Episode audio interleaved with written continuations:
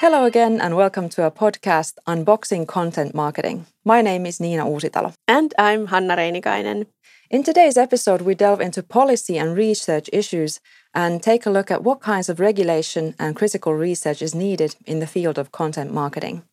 We've talked about transparency, persuasion, and tagging sponsored content in our previous episodes.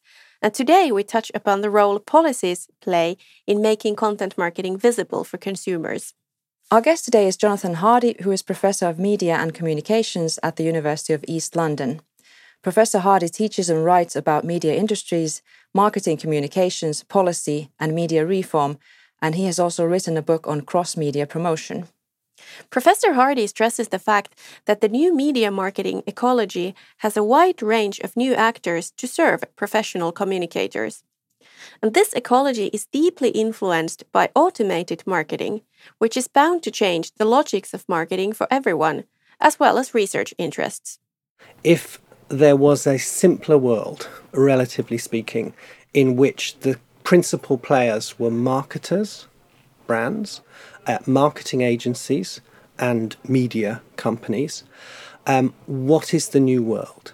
And we know from lots of visualizations that have been produced that it's a world with a considerable number of added intermediaries. The servicing of professional communications now involves a massive cluster of different kinds of firms. Um, we know that ad buying and selling uh, in the digital world has generated a huge number of uh, different actors and players. And we also know, and I think it's really important for the future direction of research, that these are processes that are increasingly automated.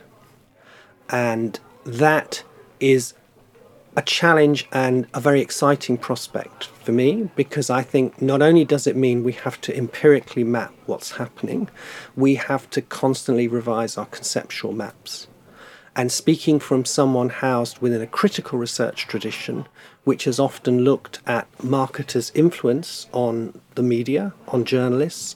Um, I think introducing automation is a really important challenge because our previous models have been structural. They've looked at the political economy shaping these practices, and they've been behavioral. They've looked at human actors and their capacity to operate under rules or ethical norms. What happens when actually the configuration and the decision making is taking a more automated form. In addition, Professor Hardy identified another shift that researchers have recognized as well influencer marketing. If you want to look at branded content, look at the investment uh, brands are making in much more often tenuous uh, sets of relationships with um, influencers. That all requires mapping because it's another service sector, it's another place where lots of professional intermediaries are operating. But I think it also forces us to say perhaps some of our ways of thinking are still too organization centric. They still assume, um, even though the world is changing, that we can map relations between institutions.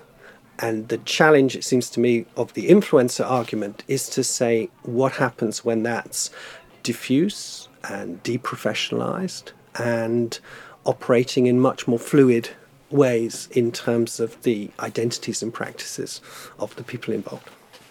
Professor Hardy has been one of the founders of the Branded Content Research Network, which has put together a series of seminars to strengthen networking between academics, industry, and other stakeholders.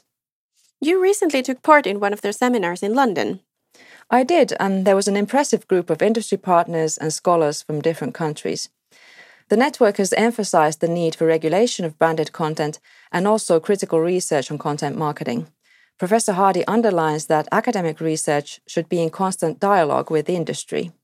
The majority of the conversation about branded content has occurred within industry. The majority of scholarship, such as it exists, has been what could be labeled in simple terms affirmative uh, rather than critical. In other words, it's industry supporting in its agendas to uh, assess how to do advertising more effectively. And what I would put under the label critical is to say, what does this all mean for society? What does this all mean for users? What are the other interests? How is the media being affected and reshaped, in particular, by its changing relationship to advertising? So, those were kind of lead motivations for the network. It's not to disparage the work. I think we have much less resource, so we are obligated, seems to me, to learn from the methods and approaches that are being used. But we're also not required to be limited to those, either the framing of the research questions or the conduct. And I would characterize much industry research in this area as fundamentally instrumental. Um, and that is reflected sometimes in the partiality of the results that are published. Um, so I don't think all the surveys that are conducted by industry that provide fairly reassuring conclusions about user tolerance, user awareness, user identification are sufficient. And I think academic research should be in quite a strong critical dialogue with that research to often look beyond the framing, the parameters, the selectivity uh, of the uh, design and reporting of the results, because it's clear that there's a disjuncture here. Um, we had speakers at our conference carrying out very impressive empirical research, which show levels of awareness of native advertising in the low 10%, um, whereas we get reassuring uh, reports from industry sources um, which suggests there's no need for a tightening up of labelling and identification and regulation. That's a disjuncture. Um, and I think that what we can do productively there is um, strengthen our own research and engage in dialogue across research, which is again another key motivation for the network. So, even though a lot of research has been done in the industry on marketing effects, Professor Hardy feels that there is a need for independent academic scholars as well. Absolutely. And he also feels academic research on branded content has a specific role in relation to politics and policymaking. I was always surprised how little comparative research on advertising has been conducted. I recall a study in the 1970s by a British media lawyer who was funded by an American tobacco company who underpinned the research just to look at what advertising rules were across Europe. And that seems to me a very unsatisfactory place to be. So I've always been really interested uh, as a researcher myself and for the network to try to build up um, collaborators so that we can put right the need for independent scholars to do that mapping. That's not to disparage the work of industry and commercial. We all rely on it, and it's been immensely valuable, and it's certainly not uncritical. But it's very important, I think, that uh, that more independently based academics, particularly ones who are uh, listening to concerns in civil society and in consumer areas, um, reflect that in their work. When I talk to politicians and policymakers, they often value that academics can bring research which has the credibility and voice from that independence because they know many of the other people lobbying them have clear interests and are pursuing often quite narrow lines.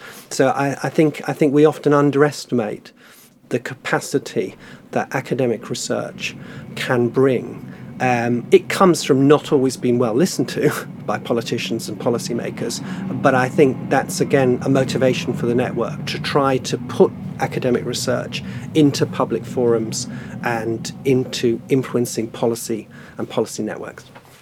Policy and regulation are one of Professor Hardy's main areas of research, and he feels that media regulation is not up to date when it comes to branded content. I um, join an argument which says transparency and identification are critical issues.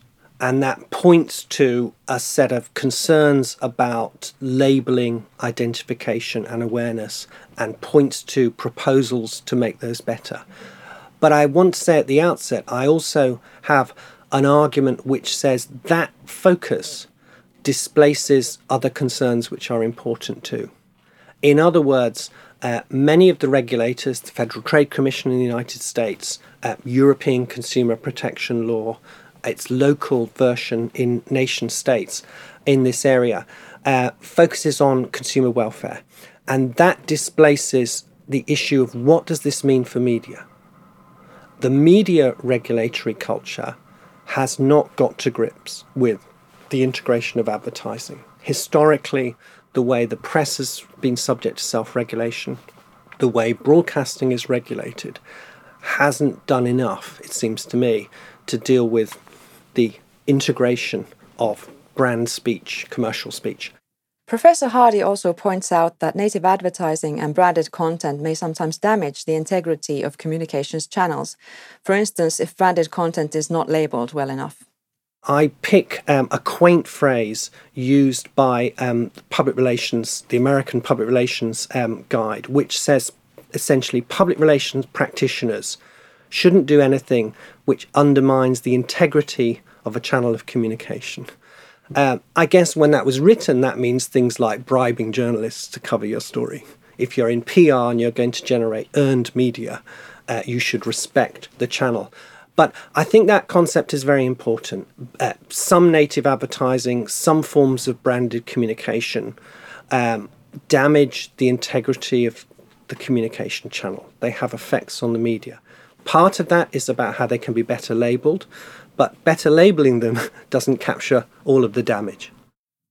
That's an interesting point because if a channel of communication goes sour for users, they might abandon it altogether.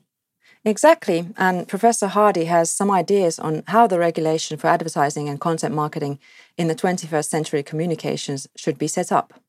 It seems to me that societies have always set some limits on the right to advertise uh, liberal societies recognize the role of advertising in facilitating information and awareness and, and enjoyment of goods and services. Uh, so advertisers have freedom, but that freedom has some limits. Society has made rules on where you can put a poster, uh, going back to the 19th century, for instance. And in the 20th century, it set rules for how far brands can appear in television programs. Um, we need to have the conversation about what the rules should be for 21st century communications as they evolve. So, the first area is identification and labeling, consumer welfare. The second issue, which I think is displaced and we really need to contribute to, is what does this all do for publishers, for media, uh, both legacy media and new social media platforms? Um, and the third area is to say what limits should there be on marketers' voice marketers' power of voice uh, in spaces. Marketers are privileged in being the one group that can communicate by virtue of paying for the privilege to do so. Um, we've set rules which put important limits on how voice is distributed across democratic societies, um, imperfect as that's been. Going forward, it seems to me if we don't have a, a roadmap and some rules, um, brand voice will extend in ways which are seriously damaging, not just for consumer welfare, but for citizens, for civil life. So he acknowledges both the history of regulation and the entire field of media when thinking about branded content. And he thinks that any regulation should take this broader view into account. I, um, as a media historian, uh, like others, I'm always interested in the histories of regulation. And there's no doubt that um, certainly in the UK, and I would say um, in most other European countries, Finland included, um, th- that uh, the regulations that have built up around discrete, separate media do not join up in a converged world, and that the differences are interesting and important and need to inform arguments about the extent to which we do need better converged regulation. So we know that under European rules, um, brand paid presence in television programs, by and large, there are exceptions, uh, should be signalled um, at the beginning, middle, and end of programs. And in the UK, there's a standard universal logo, a P sign, which has to appear when there's paid placement. So, in the heavily regulated world of television, there is a single standard logo. In the world of publishing, no such equivalent applies. Um, and what's in debate is whether um, we need a, a, more clearer and consistent set of labelling. All the research seems to me says we do. A third of British readers are annoyed getting to the end of a story before they realize it was a paid promotion and sponsored. Even higher, 43% in the United States.